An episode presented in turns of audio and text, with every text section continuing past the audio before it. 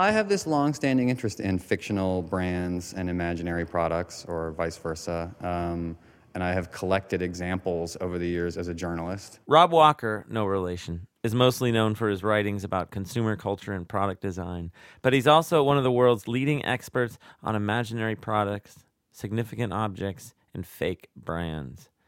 He's just organized a show at the Apex Gallery in Tribeca. It's called As Real as It Gets. Rob was in town for the opening night, and he gave me a personal tour. One of the first things that I wrote about as a journalist that got me interested in this was um, there's, a pro- there's a movie called Idiocracy, okay? And in that movie, there's a satirical product called Brawndo. And Idiocracy is a really withering satire of the idiotic future of America and how bad it's going to end up being. And the product in the movie, Brawndo, uh, is kind of a heightened version of, you know, energy drinks. It's got electrolytes and it's as you sit there watching the movie, you're just cracking up at what idiots these people are for swallowing this stupid product on every level, right? Stup- swallowing on every level. And um, it turned out that there was a guy in San Francisco called Pete Hotlett who had founded a company called Omni Consumer Products. Omni Consumer Products itself being a name pinched from the movie Robocop. Um, and he was producing actual Brawndo. He would thought like it would be funny or interesting or I don't know what he was thinking to actually have this available to buy. And so, what does it mean to be able to actually buy a product that was created to satirize people buying stupid products? So, I was interested in that, and I started collecting other examples um, of that and related things. Basically, stuff where people are using this language of branding and products and consumer culture for reasons of their own, you know, to express other ideas, to get at other things. they have sort of recognized that you can make an oil painting about something, or you can have a brand about something, right? Um, which is something that marketers sort of know, but they're not doing it for reasons of pure creativity. And in this show, you're seeing a lot of examples of people doing it for pure creativity and sort of joy. Let's start then. So why don't, why don't you uh, just sort of walk us through uh, some of the things that we have going okay. on here? So, and here we have um, two examples sort of together of um, stuff that has uh, that originated as fictional products that became actually available on the marketplace. The first example is two things from The Simpsons. Surely you've seen The Simpsons and you have encountered Krusty O's and Buzz Cola. They're satirical little parodies of, um, you know, gross sugary cereal you know, with worms in it in that case, and then Buzz, their kind of a Red Bull slash Jolt Cola parody. Well, when the Simpsons movie came out, um, they took over a bunch of 7 Elevens and made them over into Kwik-E-Marts from the show and stocked them with manufactured products from the show. Now, of course, that's a marketing stunt, but on the other hand, it's a marketing stunt involving things satirizing marketing and people rushed out to buy them. And someone was asking me about this and sort of saying, who gets the last laugh in that situation? And I, I really have no idea. I, hmm. and that's why it's here. Um, so yeah, but you've, you've thought about this a lot. This clearly seems like the, the original point of entry for you when you were talking about it earlier about this fascination with these fictional products, like from the one from Idiocracy becoming real. And it does, you know, okay, there's the issue of who gets the last laugh, but there's also this sort of back and forth, you know, sort of snake eating its own tail, maybe? Well, I think it goes back to um, you know my interest in ambiguity and also my interest in brands and marketing as as um, a medium, as a medium that can be not just parodied and subverted, which I think we're pretty familiar with, and sort of attacked, but that can also be um, appropriated and used for whatever ends you want because it's a medium that we're all it's a it's a it's a it's a visual and verbal language and grammar that everyone understands.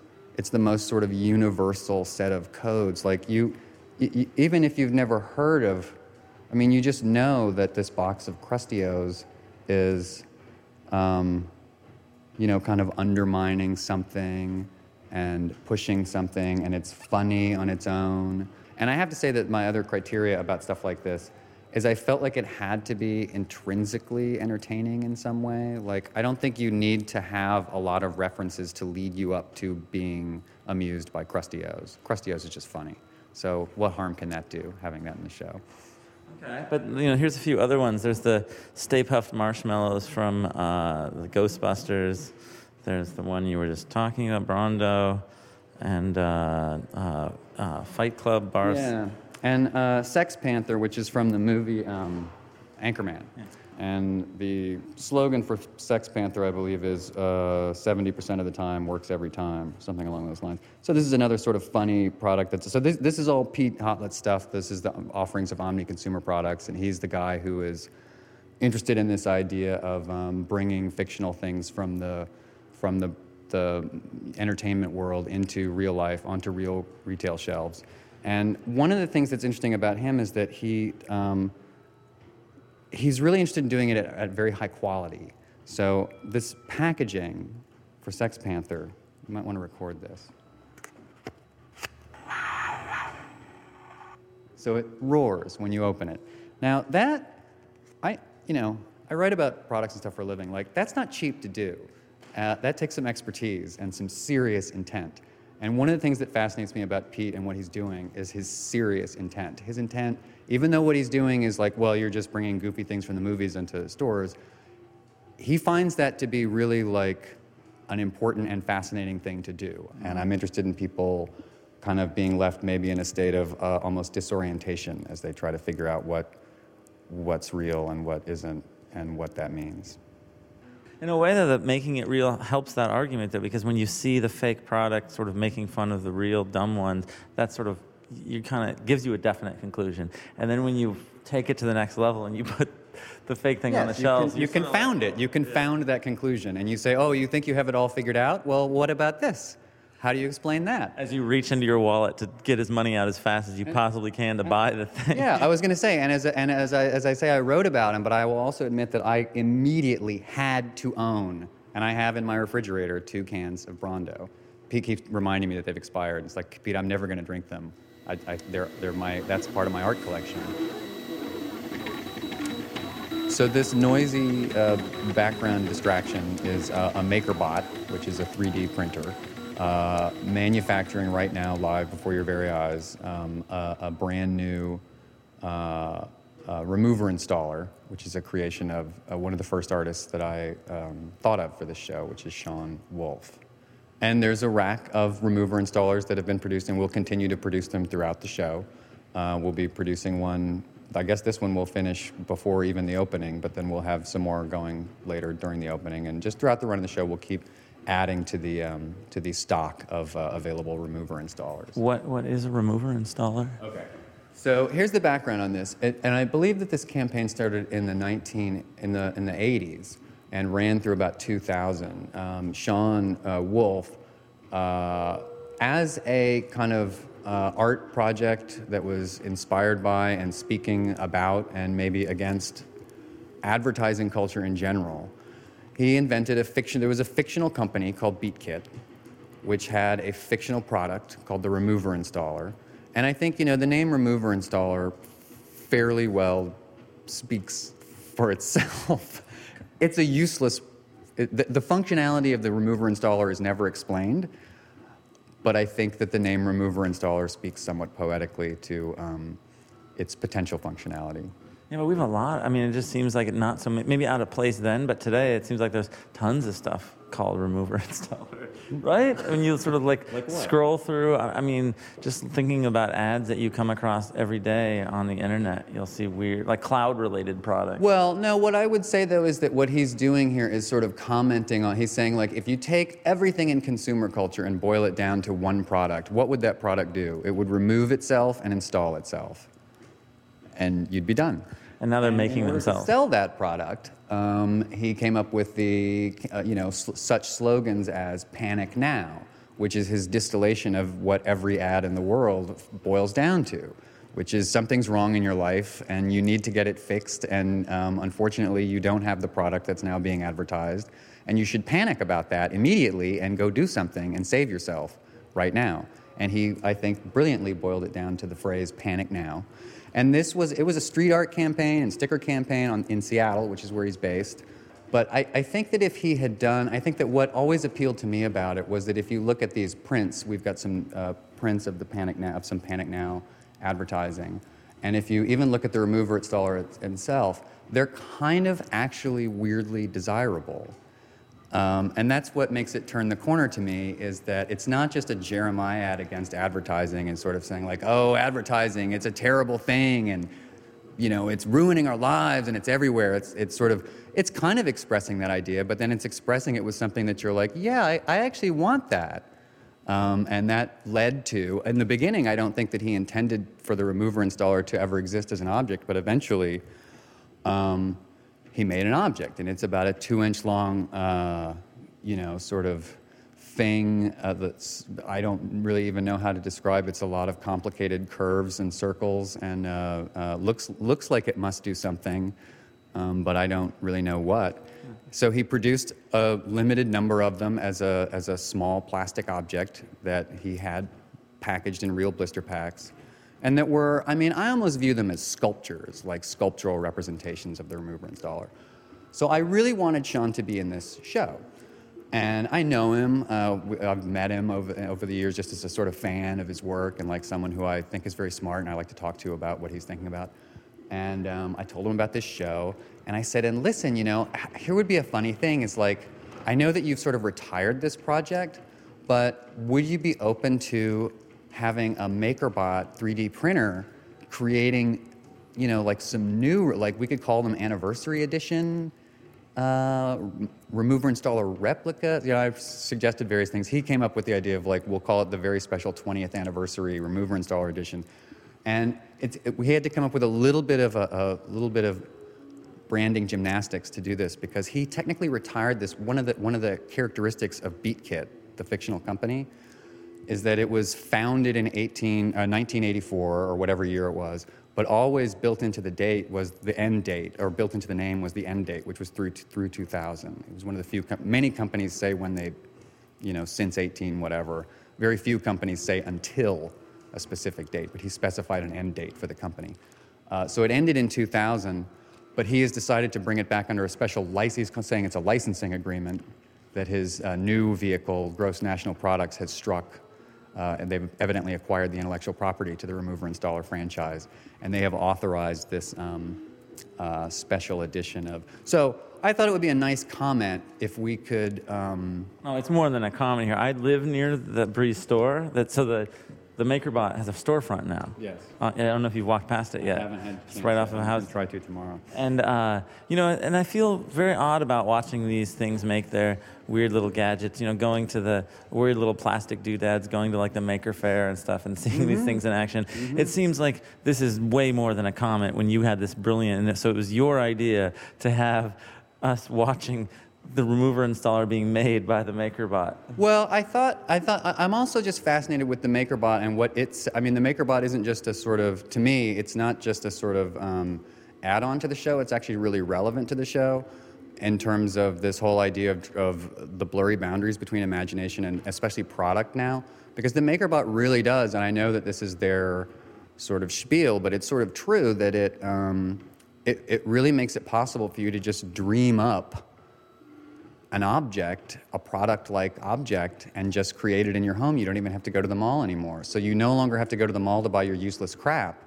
You can just design and make your own useless crap. Yeah, but you reached into the history of like legendary useless crap and like decided to make that one on the MakerBot. Well, I can't think of a better. I mean, I think it honors the, the I think it honors the product. I think it honors Sean's project um, and honors the MakerBot, uh, both in in uh, different ways. And um, you know, this is to me, this is the ultimate. Is that you can like because to me, the remover installer is sort of the ultimate, uh, beautifully useless object, and now um, it's available for sort of grassroots production, and the blister packed packaging. The packaging, as you can see, is very um, convincing in terms of its you know seductiveness and uh, excitement it's a very exciting thing, and it's exciting to sit here and watch this, sit here and watch this uh, non-functioning uh, object take shape.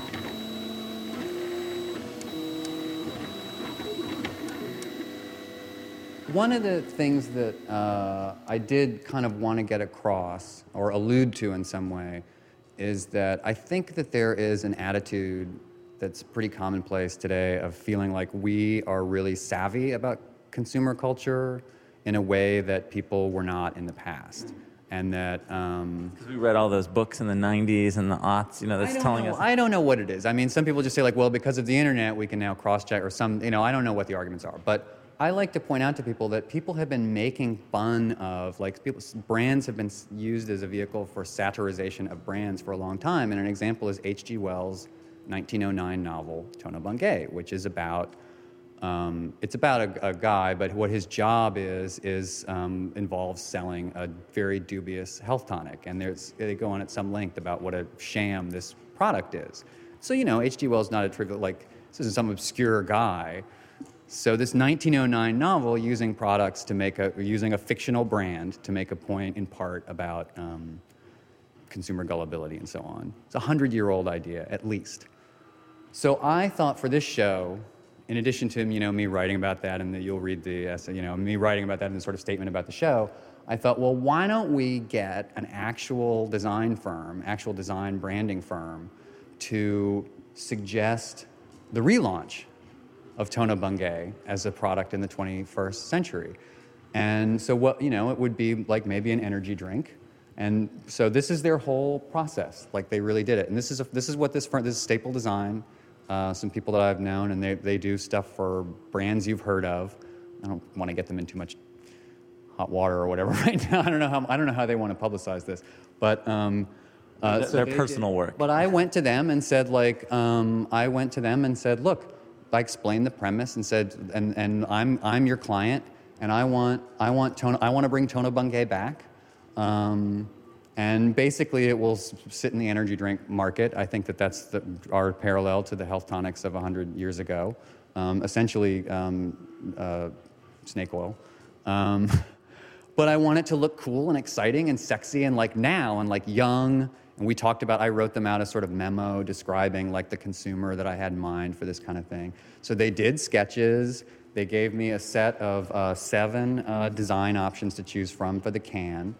Uh, and we settled on this version. And they, I gave them the option of changing the name actually, if they, as long as the new name referenced the old. But they, I think they were right that it's better to actually just stick with the name Tono Bungay because if you were relaunching this now, that would be very different and kind of exciting and mystery, myst- uh, kind of exciting and mysterious, and would get people's attention in a, in a way. So it's Tono Bungay.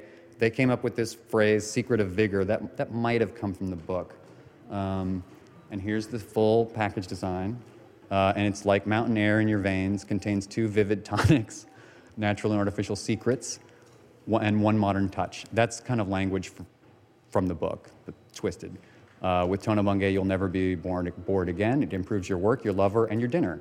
Health, beauty, strength, Tono Bungay, the art of vigor. All that stuff kind of references um, stuff that's in Wells's book. And then they did, and this is something that branding agencies routinely do, is they show you what the street campaign might look like.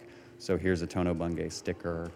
Here it is as advertised on a bus. Here it is as a, a street signage, and here's the sort of a wild posting campaign where they. You are the client here. Like you, you they the had to come this to your I'm office. client. Yes, you are the client. So when you're looking at them, what did, what did you know? You had to give them feedback. You had to say, "This is sucks. I, you need to start from scratch."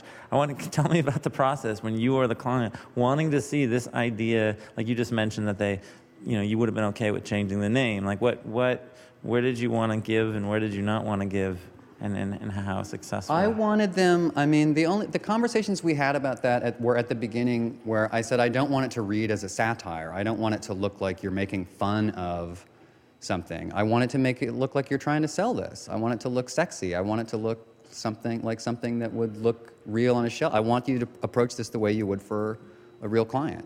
Um, it's not a goof, you know, uh, because that to me is more interesting and uh, again, you know, you can draw your own conclusions about what it means to have a really realist, like, w- one might draw some conclusions about the entire energy drink market by seeing, by looking at this and saying, hmm, well, that's interesting. You could just take some random health tonic uh, that was a satire in a hundred-year-old novel and reposition it as uh, something that uh, would look normal at a 7-Eleven. This uh, gentleman is named uh, Stephen M. Johnson, who uh, worked in the sort of trends department of an automaker for many years, and as a sort of sideline would dream up uh, sort of futurist possibilities of products that might come into existence someday. Um, and these go back over a period of uh, what's represented here goes back, I think at least some of it is 20 years. So he would come up with tons and tons of these amazing ideas. And this is an easy one to explain it is autos pre-wrecked at the factory. Um, so his theory here is that um, is that someday uh, it will, for, for, reasons having to do with you won't want to drive a shiny new car because maybe people will be more likely to break into it. So you'll just want to go ahead and buy a car that's already scratched up and dented and looks um, like something that, that you don't want to go into. Now, many of his ideas like that are sort of funny and preposterous. Not really, though. Think of like the ripped jeans craze. Yeah, he, he actually predicted that. He wrote about that years and years before. He pre-torn clothing. He didn't predict jeans specifically, but he did this absurd series of stuff of like uh, why people would want to have pre-torn clothing, and it sounded um, really stupid. But I mean, not stupid in a bad way, stupid in a funny way. But of course, as we know, it came true. Um, uh, uh, distressed denim, I guess they call it. What, so, about, what about the Nod office? Well, from 1984. So like, okay, I'm trying to think. What was he thinking of? What was he doing in '84? And what, well, so this is he's got a proposal here for a desk where, as you can see, the office worker can um, just go ahead and uh, at the end of the workday just sort of lean back, um, lie down, and pull uh, on the desk and pull a sort of cover over himself and just sleep there. Um, and I guess that that's a convenient, uh, plausible thing for a future in which we all just never stop working. Yeah, yeah. Just missing, it's sort of before the desktop computer kind of comes, so right? I mean, yes. like that's yes. what's like. Absolutely. That's the only thing that seems weird about Absolutely. it is that like there's he no. would have to if he were to prototype a new version of this, it would have to involve something to where would the computer go. So all right, so these are these are prototypes, but uh, for you, including organizing this in the show, you you felt it was important to to sort of get sort of the behind the scenes process here. Well, in the case of, I mean, I think that Stephen is a great example of someone who is kind of looking around at product culture that we live in, and. Um, using his imagination and then looking at the world that we live in and sort of saying like what can we say about the world that we live in with these kind of speculative potential future products is this where we're headed um, he sometimes gets treated in the design press as being um, you know an, an, example of where real inventions come from from this kind of outside the box thinking maybe i sort of see him as being more of a person who is using this language of products to comment about america and I should mention that I just got email from him. He can't be here tonight. He's in uh, he's on the West Coast, but he said he wanted to um, raise a glass to his fellow as realists. As realists. Yeah, and I think I'm going to steal that, and I'm going to start. So all of this is as realism. So the idea of the fake thing is something that a lot of us, you know, interested in culture, consumer culture, advertising, just you know, entertainment culture today. But being here with you in this room when they're real things, like they're actual tactile objects right in front of our face, and, and you as the organizer putting these together, what, what do you feel eh, putting this show together and bringing all these projects together in real space does for us to sort of better understand what these fake objects mean?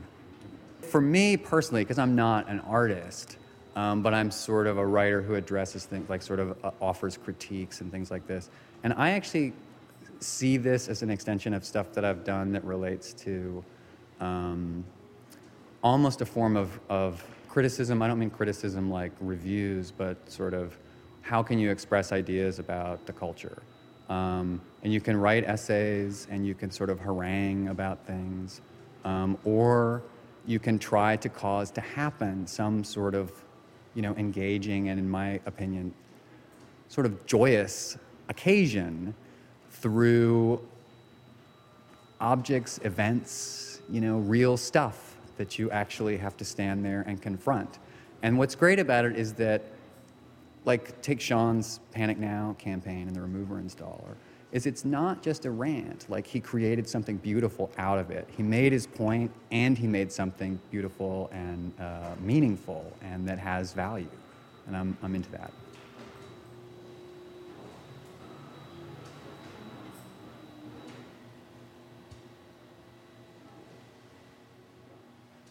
There's a link to the show, As Real as It Gets, on the TMI playlist page. You can view some of the pieces Rob Walker talks about, and you can read his manifesto. But if you're in the New York City area, I highly recommend you experience the show in person.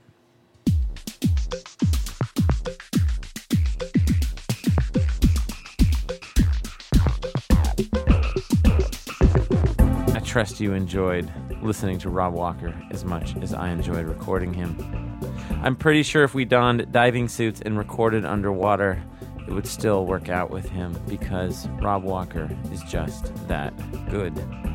But that said, it is generally a bad idea to show up at an art gallery or a museum with a microphone. In fact, most professional radio people don't even bother trying because the sound is always bad. There's always lots of echo, there's always people milling about, and you, dear listener, can't even see what is being talked about. But yet, I do this all the time. I like recording in art galleries and museums, and with just one click, dear listener, you can see everything that we're talking about. Of course, there are a handful of you listening in your vehicle, but all you need to do is pull over, take out your smartphone, and click away. Or you can just use your imagination. Maybe I'm just being stubborn, or maybe I like getting personal tours from artists and curators, but I don't have plans to stop doing this anytime soon, even though, like I said, every radio professional says it's a bad idea. So let's do this a whole entire episode at the museum.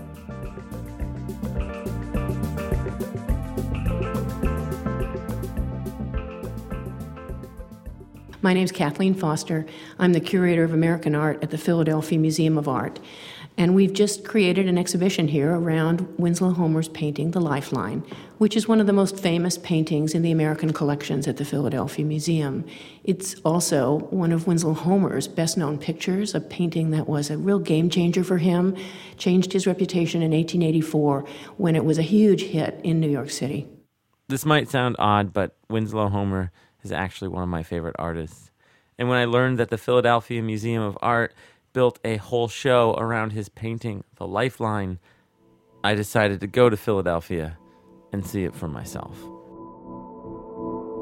The Lifeline is one of Homer's most famous pictures, most often reproduced. So many people know this painting, but it's fundamentally a very simple and dramatic subject of two figures kind of coiled together in the center of the painting, hanging out over the ocean, over gigantic waves and rocks. And they are suspended in a basket, basically, on a, on a lifeline, a rope that hangs from one side of the picture to the other. And that's all there is. You have to figure the story out. It's a brilliant piece of storytelling because there's just tiny, tiny clues to the rest of the, of the disaster that's unfolding here. You get a few little ship uh, ropes and sails flapping in the upper left corner, and some rocks over on the right that suggest where the beach is. But fundamentally, the, the, the unfolding shipwreck is suggested to your imagination, and you have to do the work. The rescue is the heart of the painting, and I think it's the reason for its emotional appeal in 1884 and why it continues to be a riveting picture now. The story is an old fashioned one. It's a kind of knight in shining armor saving a damsel in distress, but it's been framed in very modern language. So the Lifeline, which was brand new apparatus for the life saving services at the time, gives this high tech modern rescue moment um, to the audience in 1884. It would have been very modern. But the other thing that's modern about it is the hero. Who is he? And he is covered by a red scarf, so you can't see his face. And Homer has actually adjusted the painting in several ways to make the lifeguard guy sort of vanish. He, he retreats slightly so that the woman moves forward and you, and you worry about her. She becomes the center of attention. Well, that was intriguing to me because making the lifeguard mysterious um, is a visual idea, that is, it focuses the picture, but it also makes him anonymous, which is a very modern idea as well as an old fashioned idea. It, it puts him in league with Spider Man and with the Lone Ranger and Zorro. In 1884, the public just loved this story, and it was a classic knight in shining armor idea of the take charge man and the woman who's very passive. And that's an old, old idea that is in literature, it's in painting, but I think the 19th century picked up this story with real zeal. My personal theory is that it's a kind of conservative message that is trying to uh, reinforce old fashioned gender roles at a time of tremendous instability in, in modern life. Because if you think about the 1880s, that's a moment when uh, men are actually more and more working in offices or in industries. They're not burly outdoor guys, they're sitting at a desk. And at the same time, women are not necessarily going to be these helpless flowers. They are actually seeking the vote, they're trying to earn a living, they're getting education. And so the trend is absolutely opposite to the direction of Winslow Homer's message. Uh, his message is that ladies, just let the guys take charge of you, you know, let them help you. Um, and the message to men is take responsibility, you know, get out there, take care of women and children first. You know, that is that's Homer's message. But in an interesting way, it's it's uh, running against the tide of American culture. I noticed when I was looking at the painting that Homer had made some changes to it. Uh, and the changes are all in the direction of suppressing the hero and his identity, making him anonymous and, and polite, and bringing forward the lady so that she becomes the object of emotional attention and also of a kind of erotic attention. So he takes the Homer, the uh, hero's hand away from her shoulder. It was in the painting originally, and he scrapes it out so that he's not seen to be groping her in any way. And he also rips open the lady's dress, which was in an earlier state of the painting closed. So you get this really a sliver of skin above her knee. Well, of course, in the 21st century, you know, this seems like it's pretty tame. But I'm telling you, in 1884, the New York Times went crazy over this woman because it was like she was nearly naked. I mean, that's what they said. They said her dress clings to her because she's soaking wet. It's as if she has no clothes on at all. It's so exciting. And they talked about that, that flash of skin. Um, it was very suggestive, very provocative. And what's, of course, interesting to me as an art historian is that that show of skin is for the audience. It's for you and me watching the painting.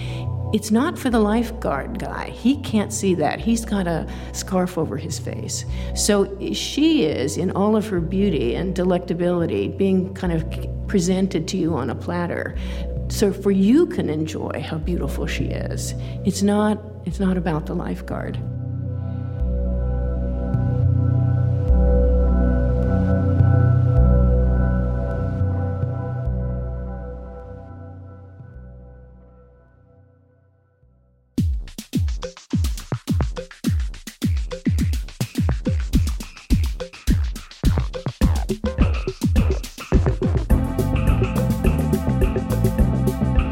Recently discovered a number of Winslow Homer paintings on view at the Newark Museum of Art, part of a show called Angels and Tomboys Girlhood in 19th Century American Art. I got a tour from curator Holly Pyne Connor. Yeah, what, what, what does uh, Winslow Homer teach us about being a girl in the late 19th century, you think? Well, I think this was a time when America was becoming increasingly industrialized and urban, and so there was this sense of nostalgia for an earlier period in America, and I think that Winslow Homer is playing into those uh, desires. in the 1870s, uh, Winslow Homer turns away from certainly themes dealing with uh, the war and is looking at country life. And we have a, a really beautiful oil painting from the Detroit Institute of Art called Girl with Laurel. And in the 1870s, Winslow Homer was extolling country virtues at the same time that Louisa May Alcott was dealing with country girls uh, in her novels. And the laurel is a symbol of glory, and I would argue that he's showing us the glory of the natural world, but also the glory of this, this uh, very lovely uh, country lass. One of my favorite Winslow Homer paintings, Reading by the Brook, is on display in this Newark show. I've always read it as an ode to solitude, a girl reading a book all alone in the forest. But according to Holly Pyne Connor, this image is also an ode to the young female intellect. Winslow Homer was not some reactionary curmudgeon. Winslow Homer paints very few portraits. He's really not interested in the individual. He's really interested in universal types. And in Reading by the Brook of 1879, he shows an anonymous young girl with her back to the viewer, immersed in this vibrant green landscape, which I would argue represents uh, the vibrancy of her intellectual pursuits. And there's a sense of quiet and stillness and privacy and intimacy uh, in this beautifully painted work. And to me, it always reminds me of Virginia Woolf's uh, short story called A Room of One's Own, where she talks about the fact that in order to create or to be involved in intellectual pursuits, you needed a room of your own where you could go and be alone and have quiet and concentrate. And I think the sense of concentration in the figure she bends over her book is uh, beautifully expressed in this incredibly powerful work. A, lot of times in the 1870s, when Winslow Homer shows country girls, uh, they're seen as lying on the ground. They, they're associated with nature. Uh, sometimes they're associated with animals. Uh, and so, again, this idea of you know country life being close to the earth, uh, being involved with the tending of animals, I think is something that is one of the themes uh, that Homer is engaged with. But I think that on some levels, uh, works like this are slightly escapist because these country scenes were being produced for urban patrons who I think often had their childhoods in the country, but then had come to the city to make their way and to make their fortunes. Uh, so um, it, it really is, on some levels, a response to the brutality and the horrors of the Civil War, the sense of escape into an earlier period of American history. Winslow Homer wasn't the only 19th century artist painting young girls. After the Civil War, America was obsessed with the idea of the tomboy. Well, the American tomboy emerges in art after the Civil War, and a number of the advice literature uh, that was being published really recommended that there would be this uh, freer.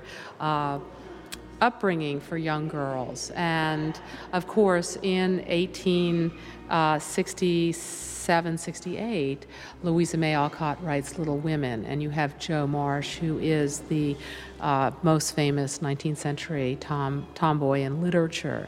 So at the same time, artists are picking up on a lot of these ideas as well. And J.G. Brown uh, paints this incredibly engaging uh, painting of a little tom tomboy swinging on a gate. Uh, the wind is in her face and in her hair. She leans forward as if she's embracing life, and she's outdoors, she's energetic, and it's very much of a contrast to the indoor angels uh, of the house. Of course, many Americans were terrified at the idea of young women getting used to unbridled freedom and independence. At the end of the 19th century, women didn't even have the right to vote. There's a number of pieces in the Newark show that address these fears. And then this is this is a very humorous uh, print uh, by Charles Dana Gibson, and it, it's called In the Nursery, and it shows a, a, a little girl holding the reins, um, probably of her brother, um, but I think it's addressing some of the concerns that late 19th century Americans had that uh, women were becoming uh, too uh, strong, too bold. Uh, so even though it's a very humorous print, I think it's addressing serious concerns in the late 19th century. Of course, Winslow Homer saw how it was all going down, and there's an engraving in the show where he lays it all out. There was fears um, at this time that women were becoming too much like men, and that's really reflected in the popular press. But it's dealing more with women rather than young girls. Uh, I think really the idea is that young girls were allowed often to have a freer, more exuberant kind of childhood, but when they became when when they hit puberty, then everything changed, and that's really reflected here in this woodcut by Winslow Homer, who's such a brilliant commenter on social conditions in America. And so here you have the three tom tomboys who are their hair is streaming out. The, you can see their their ankles, their feet, and then this group is contrasted to the older girls who have their hair bound. Uh, they're in a much more proper, uh, uh, erect stance. They're much more reserved. So I think he's saying that that these girls have a much more um, free and athletic life than, than what will happen to them when they grow up. And their skirts are lengthened. Girls um, at puberty were put into corsets, and their whole life really changed. Frequently, their hair was bound up tightly to their head. Here they have braids, but um, their whole life, the expectation uh, for a young girl versus an older girl were very different. Angels and Tomboys Girlhood in 19th Century Art is currently on display at the Newark Museum of Art.